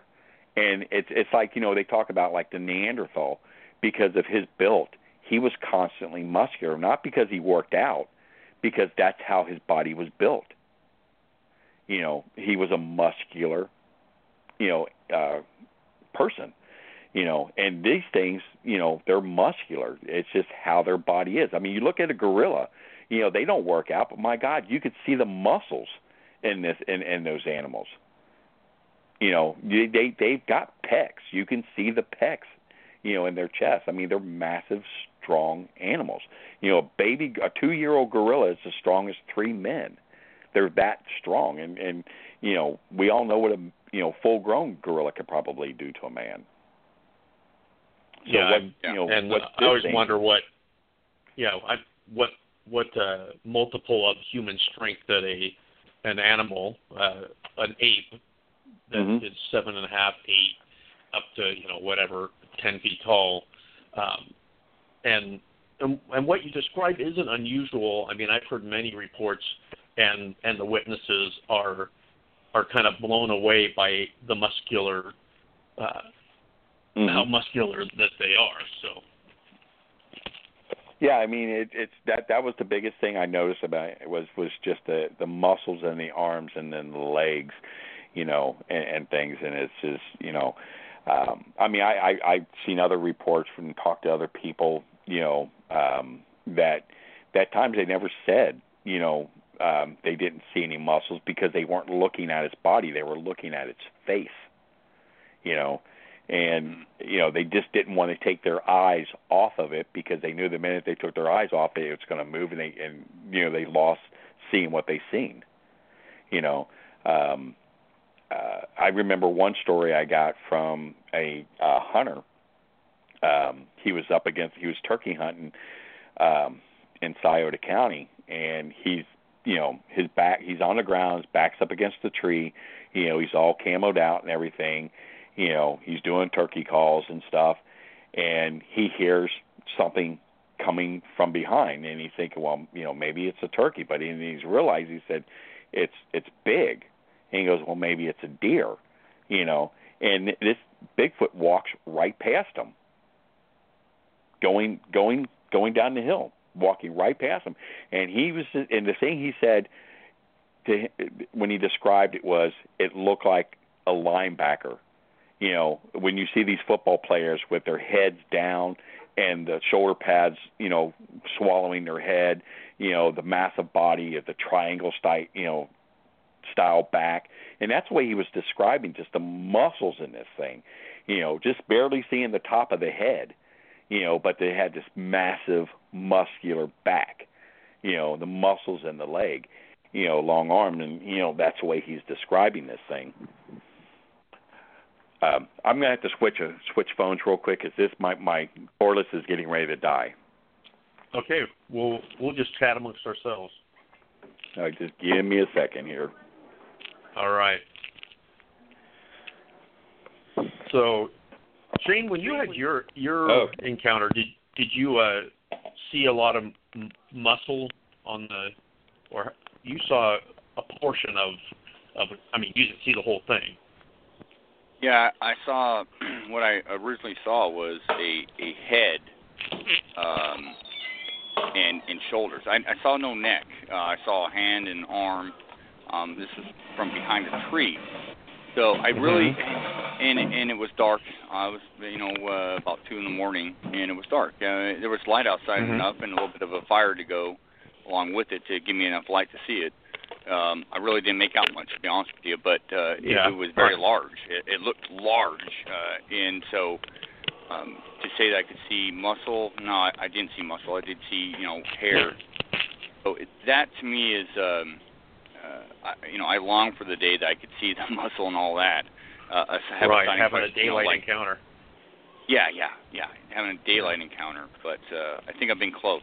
But uh, Joedy is fortunate. Um, uh, Joedy, you still with us? Yeah, yeah. Yeah. Uh, so prior prior to to this original uh, encounter, um, I mean, where were you exactly? Just you know, do you know Sasquatch? You know, do they are they actually out there? I mean, were you a, a semi believer uh, and just confirmed it? Uh, I mean, did it just blow your mind that you saw this and and, and launch you into where you're at now? It it, it kind of did. The the fact that I really knew that they existed, you know, uh, Yes. because I it was something I always believed in. You know, I mean, like I said, from seeing the movie um, The Legend of Boggy Creek, that confirmed me they exist. I thought it was a real movie about a real monster, you know, which which in reality it was, you know. And then I remember also as a kid, you know, when Planet of the Apes came out, going to the drive-in with my parents to go watch Planet of the Apes, and they actually showed the Patterson film as a preview before the you know uh, they did the movie Planet of the Apes, and a lot of theaters actually did that. Um, you know, they they showed you know the the Patterson film, and you know, and I thought that was you know, oh my God, that was something. You know, and and you knew that there's something there because I was always in as a kid. You know, like kids, you know, kids are always into monsters, you know, and stuff. And it was like I said, it was something I was always into, and this just you know confirmed it that you know they're they they do exist. I mean, I knew deep down in my you know soul that they they they existed, and but like I said, this this um, this proved it. Um, you know, I, I, I was honored that I got to you know have a sighting. You know, but um, it was like I said, it was just something I always knew. I I knew in my heart they they were real. Yeah. So ju- Well, the it- the other yeah. gentlemen that were with you, uh, what was their response to? Did you guys ever talk it about it again, or Oh yeah, Or yeah, it- like yeah, like I said, I mean, we we we talked about it, you know, among ourselves. I mean, it was like I said, it was you know, something that was neat. Um, uh, that what you know what we saw, we knew it was real. Um, but like I said, we never, you know, told the military about it. You know, um, I mean, you know, people, you know, two of them I know told their family. One of them, you know, like I said, after about ten years, you know, just did not. It affected him so much. Um, he just didn't want to ever talk about it. You know, I mean, and and I, sit there and I, I, you know, I can understand because you know, things can affect people that could be small to you, but to them it's big, and it, it could literally, you know, um, affect the way they you know, they think. I mean, it's I you know, and you know we we do talk about it. Um, you know, uh, you know when I wrote it in the book, you know, I didn't put the guys' names in there. I asked them first. You know, would you know? Could I put your names in there? And they didn't want their names in there, but you know, uh, they all assured me that, you know, if it ever came to the point where I had to verify my story, you know, that they they would do it. You know, they would they would be there, you know, um, to to verify it uh, and things. But um, you know, it's uh, that you know they they they know about it. We talk about it, but it stays with us. Well, Joedy, if you wouldn't mind taking a second and calling them right now, this would be an awesome. No, I'm just kidding. I'm kidding. I know. No, I'm just saying if it if it got to you know they they're like well you know if it got to the point where you know you know to, to save your credibility we're there you know. But at at this point you know you're kind of like on your own because you know uh two of them are in kind of positions right now um that they would rather not unless it was absolutely necessary you know um, and things because of the positions that they you know that they hold. And you, you know the thing of it is with you know it's just you know people who say oh they saw Bigfoot or UFOs uh, you know they they they get ridiculed a lot, you know and and it, it it's sad. It it's really sad you know that you know science you know um, or even the authority won't accept it you know and and and the, the thing I I always say human testimony doesn't mean crap in our field. It doesn't. I mean, Right. it doesn't. You know, human testimony only means something if I'm going to sentence you to death or sentence you to jail, you know, as a jury member. That's the only time human testimony comes into play. You know, it's good enough to put you on death row, but it's not good enough to say that you saw a UFO or you saw a ghost or you saw a Bigfoot. You know, and things. It's just it's it's sad. It it really is. You know, in science, you know, science is supposed to be open minded and objective, you know, to it and, and they don't even want to look at it. You know, they don't even look at the fact, the existence of it. They don't. It, it comes down. They don't want to be proven wrong. They just don't want to be proven wrong. And I think that's So part of the reason science- why. Why do you think science? What do you think science is going to do when when a body, uh, a trucker hits a, a Bigfoot and the body is Honestly, is collected? Yeah. honestly, they're going to classify it as something other than what it is. Honestly, that's that's my opinion, because I don't think. I mean, that, you know, it's this whole thing. You know, going back to to the the UFO thing for a minute. That you know, uh, they think it's going to change religion and things like that. You know, the existence. You know, of another species that was wasn't created by God you know and and it comes to the bigfoot thing like that too. It's just you know you have another species of man that the bible never talked about which the bible does you know but it it's it's something that's not spoken in our history you know uh, of of mankind. But it, it's just you know they don't want to have to rewrite things. And that's you know I think that's what it, they're just don't want to have to rewrite or be proven that they're wrong. So they'll classify it as something other. It is. It's like you know when they did this um, this Yeti uh, project uh, um, about a year or so ago, a little over a year and a half ago. They had all this Bryan physical Sykes. evidence. Yeah, and they proved it Yeah. to be a, a a a bear that was extinct. Well, you know that's that's what they wanted, and that's what they got. You know, they didn't want to prove me personally, they didn't want to prove this thing existed. And I and I you know, I really believe that. And I think that's why they sat there and and documented it as something other than what it is. You know, a bear, I mean that that that's extinct, but they find hair from a bear that's been extinct, but no one has ever seen this bear and there's no physical evidence that this bear is still alive, but yet they were able to say, you know, that's what the the yeti is you know? And but the thing of it is is you know when when you it, you know I, I on the other hand you got to look at it this way.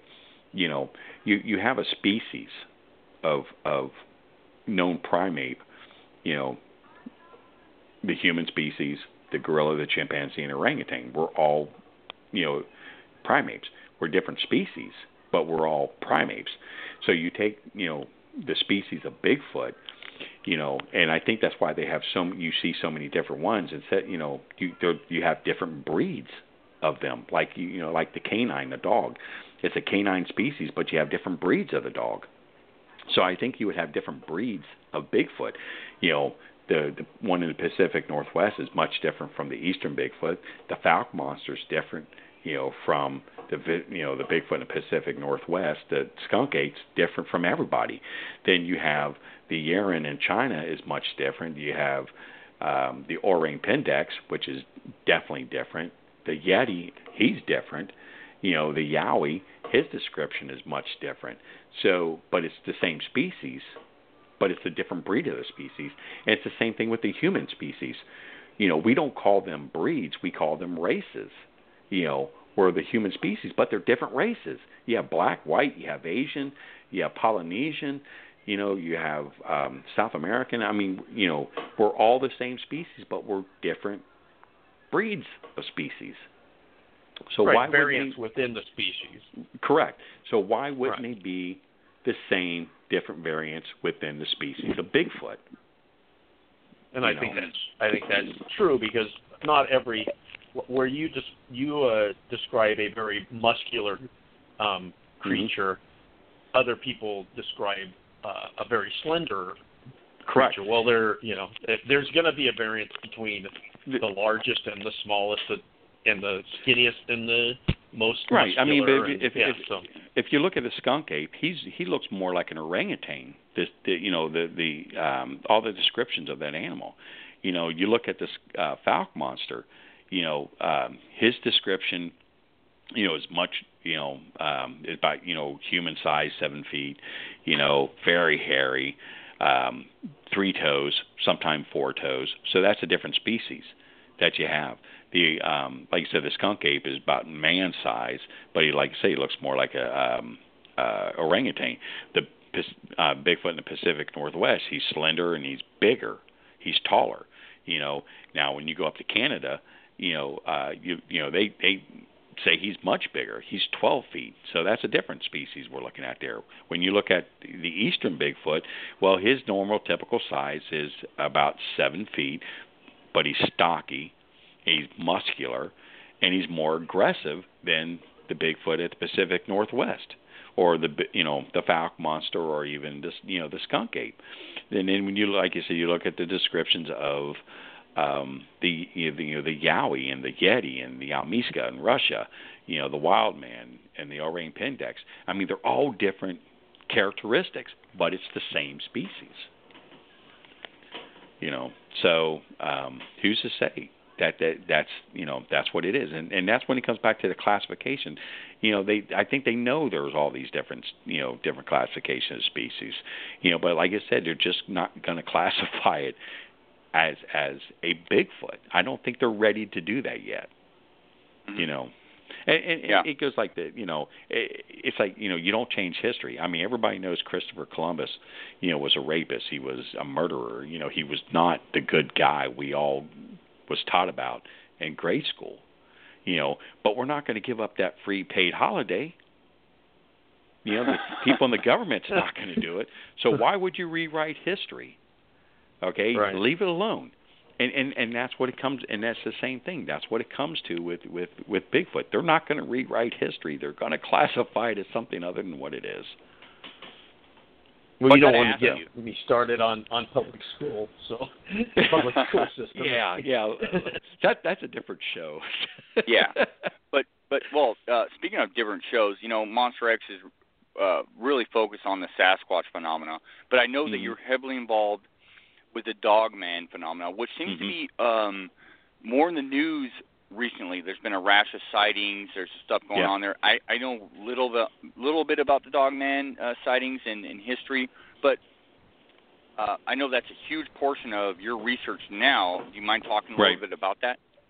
No, no. Um, I've been I've been doing that for uh, off and on for about ten years. Um, I've been getting a lot of sight. You know, I the the thing about it, you know, I was going back through all my sightings, going back from sighting reports I have from like the 80s and the early part of the 90s and stuff.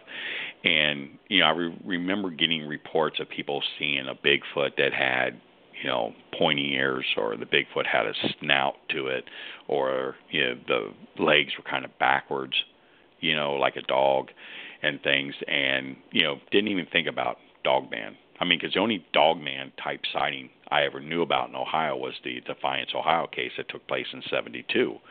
And what happened there was um, there was a creature that tormented the town of Defiance for about a week or so, um, you know, off and on. And uh, you know what this thing was doing, it actually attacked people, you know, on um, working a ra- working on the railroad at one time. Uh, the police, you know, took it very serious, but they were telling the public, you know, oh, it was a bear. Well, they knew it wasn't a bear because Ohio never had bear and stuff. So um, we didn't have bear in Ohio until uh, 1980, I, I believe it was. So you know, you, there's an eight-year gap there, you know, and you know that's what they were telling me. This thing was killing livestock. It was killing deers and stuff. Um, you know, pigs, cows, things like that, and so forth. And they're, you know, trying to play it off. You know, and it got to the point where the police were actually saying this thing was wearing clothes just to get people stopped from worrying. you know, I mean, they went that far to say it, and they were calling. It went from werewolf to uh, Wolfman you know, on the reports. So that's that was kind of going on there. So that was the only thing we knew about that was going on, and um, you know, dealing with the the dog man type stuff. So you know, I'm looking at these reports that were going back, you know, uh, you know, 15, 20 years, and seeing, you know, that, um, you know, this is what people, you know, were actually seeing, you know. So yeah. uh, it, it's it's it's um, it, it, it's unique because now we have like this.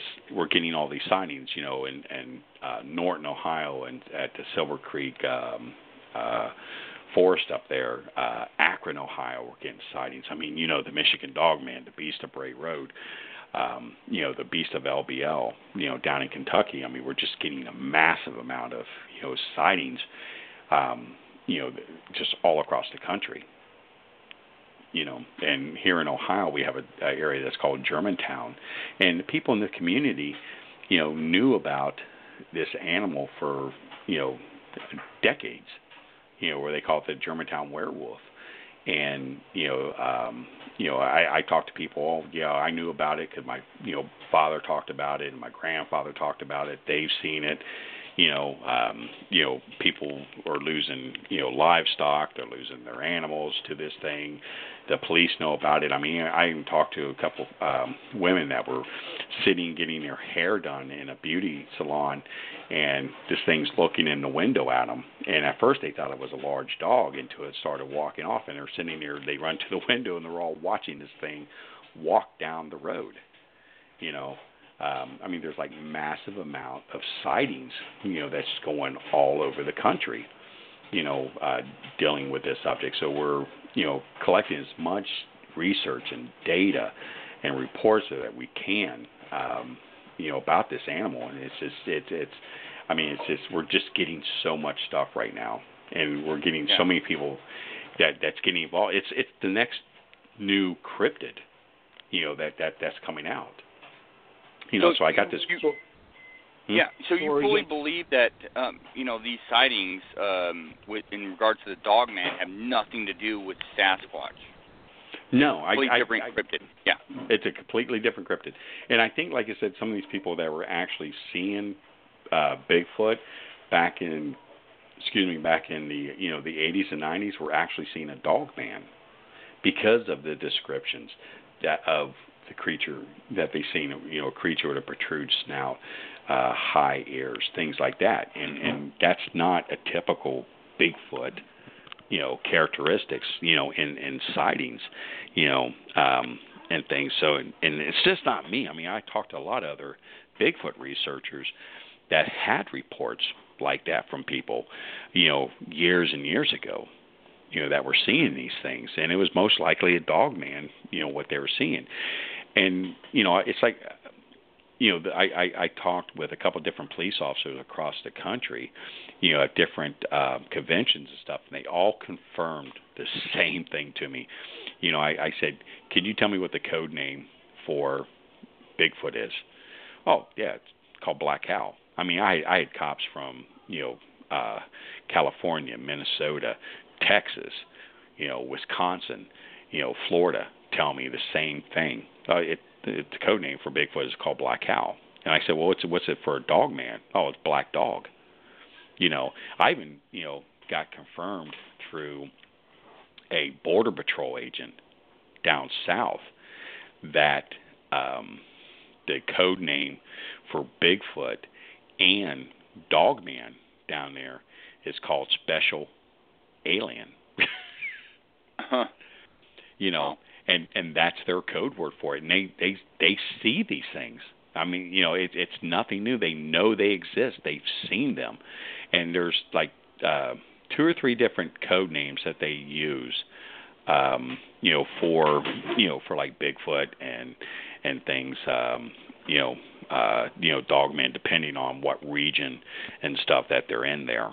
So it, it's kind of unique, man. It, it, it, you know, they know they exist. I mean, I wrote the Ohio, like in Ohio, I wrote the Division of Wildlife under the Freedom of Information Act about, um, you know, some of the Dogman sightings, and they sent me a letter back saying, you know, we're denying your request for records.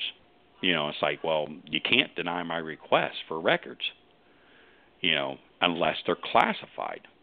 That's the only time, you know, the federal government or the state government can deny a request.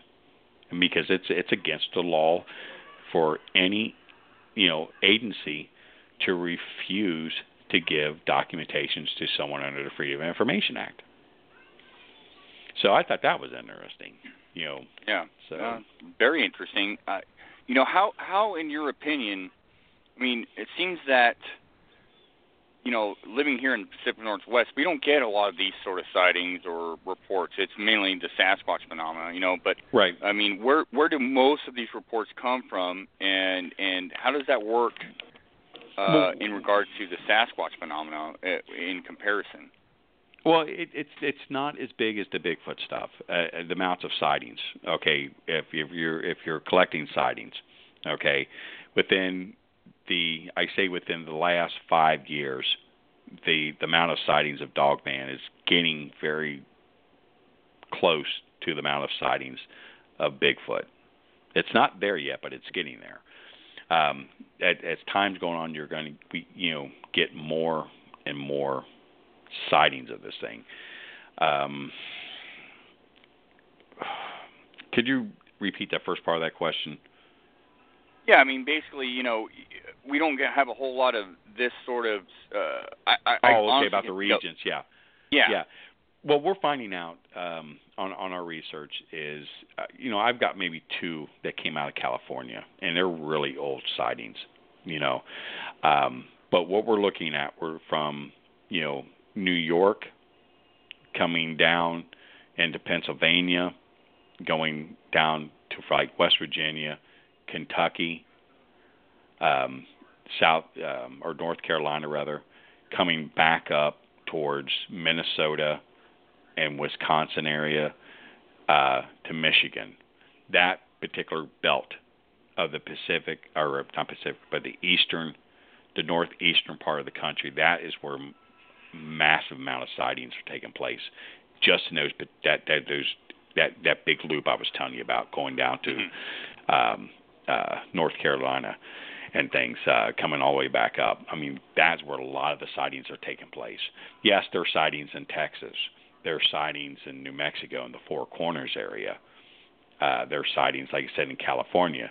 You know, there are sightings in Washington State, but they're not to the point where they're as massive as they are in the northeast part of the country. Yeah. The uh Yeah. the, whole phenomenon it, it kind of fascinates me because like I said, you know, I I could think of one report that I've taken in all my years of research uh, up this way and it, it was actually a dogman sighting in the water, uh, swimming. Um, Mhm. And so when I hear these reports, it mainly seems to be from the Northeast. Uh, you know, I know my good friend uh, Mike Richburg, who does a show, uh, Animal Extent, um, as part of Monster X. He talks about the hide behind. Are you familiar with the hide behind um, you know, Native American stories? Yeah, I mean, you know, but the thing of it is, a lot of the Native American stories, mostly deal with skinwalkers and um oh god just slipped my mind with what it um the wendigo okay those were a majority of the stories you know um i i, I couldn't find i mean through my research and i'm not saying they're not there because they probably are it's just the the tribes that i looked into i could not find anything dealing with a dogman type entity. Because the thing of it is about the Native Americans, you know, they go by with what they see. They see the moon, they see the mountains, they see the deer, they see the wolf. So they go by basically on on the stuff that they see, you know, um, and what they're able to associate it with, and things. Mhm. But you know, but like I said, um, they're they're you know, you talk to some of the tribes now, you know, they'll they'll sit and tell you, oh, this is something that's always been a part of it. It's just we never spoke about it because it's evil, and that's understandable. You know, it's the same. Say, give you an example, um, the Shawnee Indians. The Shawnees, you know, have a very big history on Bigfoot in their culture, and it's called the Big Blue Giant. And they have a mask, they have a costume of it, but they will never allow the white man to ever see it because they believe the white man is evil, and if he sees it, it's going to bring the evil out. And you know, the the, the Shawnees, they're they're probably one of the few Native American nations out there that really hate the white man till today. All the way to today, they do. You know, and they'll tell you they have no problem telling you that. You know, and because they just don't trust the white man, they never did. You know, Why would Um, that be? uh, yeah. you know, um, Yeah. Now you you take the Cherokee. You know the Cherokee Indian. They're they're they're very open about Bigfoot. They have a dance that's called the Booger Dance, and they have a costume that they wear of the booger. And the booger dance is, you know, you got the family, you know, and the children dancing with the booger, and the and basically, it's it's a lesson to the children. You don't listen to your parents. You don't listen to the tribe the booger's going to come and get you and take you away and eat you. Well, when the white man is going further west, he's picking up all these Native American folklores. That's where we get the boogeyman from. When our parents are telling us if you're not good, the boogeyman's going to get you. Well, that goes back to the Cherokee Nation, the booger dance, the booger. So it, it's it's real to a lot of tribes. Now, the the Cherokee was one of the very few tribes I've ever found that actually talked about the dog man, and they honestly always re, um, looked at it as a soldier, not your typical dog soldier like the Apache had, that you know lived off eating dogs, and that's why they were called dog soldiers. I mean, they actually looked at a tribe of wolves that were able to walk on, you know, two legs and were very fish, uh, vicious animals, and they were known as soldiers because they attacked like soldiers. And that's why they called them dog soldiers. And um, like I said, it's very seldom you'll find a tribe that will actually talk to you about that particular subject. Now, J.C. Johnson, out in the Four Corners, he does a lot of research on the dogman phenomenon, but he doesn't refer them as werewolves or dogmans. He calls them canins, you know, bipedal canins. Now he has been doing it for so long and working with the local uh, Native American tribes. It's to the point where they really trust him, you know, as a human being, where they tell him about their culture on dealing with this particular creature. So it does exist. I mean, they're there, but a lot of the stuff they keep within themselves because, believe it or not, I mean, you know, I mean, seriously, if you if you look at Native Americans in America today, they are living in the most horrendous environments. You know, these are people we need to be taken care of. We need to provide. They need to be living in big houses. They need to be getting some of the best schools. I mean, the way we treated them, we owe them more. And you know, if anybody gets compensation, it's the Native Americans. You know, and you know that they just don't trust us enough to share the information. But it is there. Well, I've spoken to Native Americans about the subject of Sasquatch, and they, I mean, I've spoke to to them where they they acknowledge it pretty openly. Hmm they just think we're that white men are stupid for running around and chasing it. Oh yeah, oh yeah. You know, the, they they look at it. They don't look at him as an animal. They look at it as as an Indian. You know, the Cher- the Cherokee and the Shawnee always looked at him as another Native American, another Indian, Another tribe. another tribe. Yeah. You know, Mhm. but the now the, the the Shawnee had battles with him. They fought him for land. They fought him for food. They fought him because he was, you know, they were, you know, taking their squaws and their children and things and, and eating them. They were cannibals. They knew that. And um, Fort Ancient, there's a Native American museum here in Ohio um, with a lot of these large Indian mounds up there, and they built this museum there because there's a lot of Native American culture here in Ohio. And um, they had a battle axe up there that the Shawnee actually used to fight the big blue giants with. You know, because they said it was the only thing that would they were able to break their skulls with. You know, and they they're very open about it. They they had no they have no problem telling you, yeah, we we don't like them. They didn't like us. We fought them. You know, and we won. You know, and things. Uh, the Cherokee, uh, it's a little bit different. You know, they knew it was something you didn't, you know, you you you respected. You respect him, he respects you.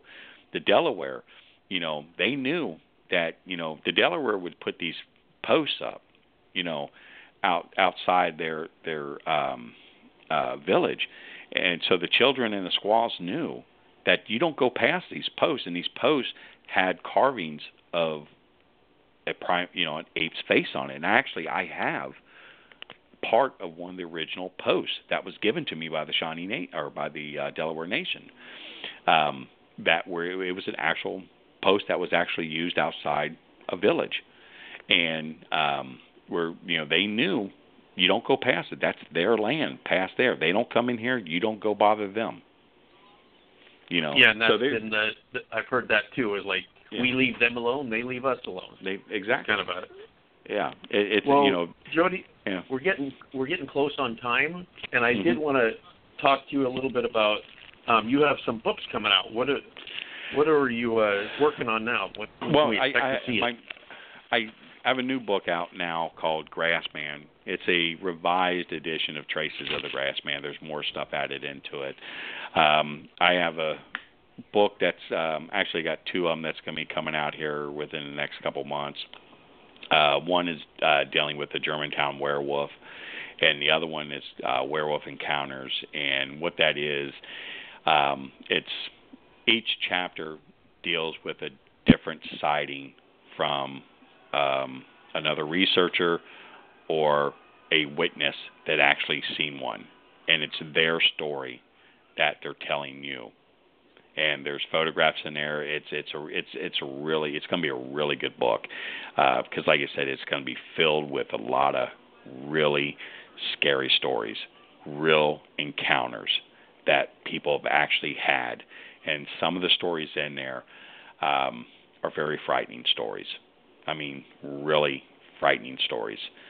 Um, so, uh, and another project we're working on, um, our, our group um, is a North American Dogman project, but the um, researchers, the main researcher for the researchers for the group, we're called Dog Boys, and um, yeah, I, I love that name because that's that's what we do. Where we we do Dogman research, and um, we're working on a DVD um, documentary on the Dogman phenomenon, and it's it's going to be good. I mean, um, uh, it, it's really good. I mean, some of the stuff that we have in there, uh, we talk about some of the best sightings that are out there. We have eyewitnesses telling their stories. There's evidence that we're showing. Um, it, and that's going to be out in September. That will be available in September. So, Well, that's, But if that's anyone- awesome. I look forward to Yeah. reading the books. Go yeah, ahead. so they can go on Amazon.com and they'll be able to get my books under there. Just type my name, Joedy Cook, in. They'll be able to do it. I have one Dogman book on there that's no longer available um, because I had issues with another researcher. Um, what I did was I, I had a couple people write their stories, and they they said, "Can I write the story?" And I said, "Yeah." And they said, "You know, don't change it because I want the people to hear what I'm saying." And I didn't. I didn't do anything. I just put the story in there. And I had one researcher um, that was in the field, and my book was doing a lot better of his. And him and his team gave some really bad negatives on my book. I mean, some really bad stuff, you know. And um, and Amazon knows about it. Amazon's taking care of it, you know. So I had to end up pulling the book because it wasn't selling because you know jealousy in the field, and that you know, and it, it, it was really bad. It was really bad, and it takes it um, it takes about six months to have reviews moved removed from Amazon. You know, it's a kind of a long process, and but Amazon's on my side. They they, you know, they know, you know, this was some, you know, this was false stuff, and you know, and things, and you know, legal action stuff like that. So, um, you know, but but like I said, all my books are on there. If anyone needs to get a hold of me, they can contact me through the North American Dogman Project com. Um, they can contact me through uh, Facebook. You know, the best way we have a uh, Facebook page on the North American Dogman Project. Also, uh, they can just find me on there. They can go on the Dog Boy page on Facebook, and you know, c- you know, contact us through there. Well, Joedy, I, I want to thank you for joining us today, and we're just about out of time.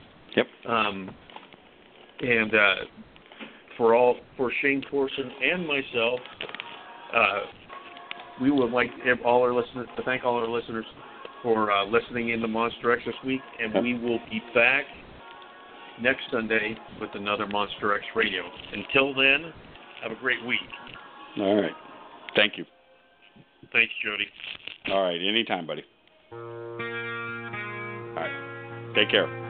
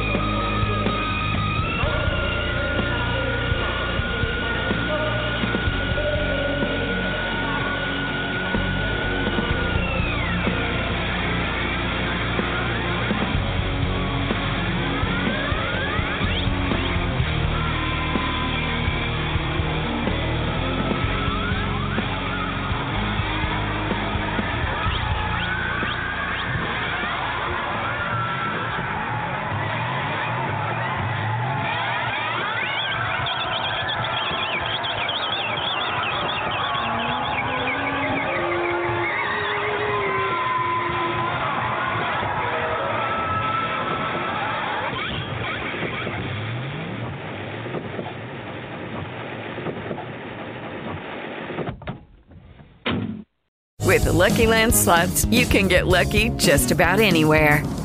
This is your captain speaking. Uh, we've got clear runway and the weather's fine, but we're just going to circle up here a while and uh, get lucky. No, no, nothing like that. It's just these cash prizes add up quick. So I suggest you sit back, keep your tray table upright, and start getting lucky.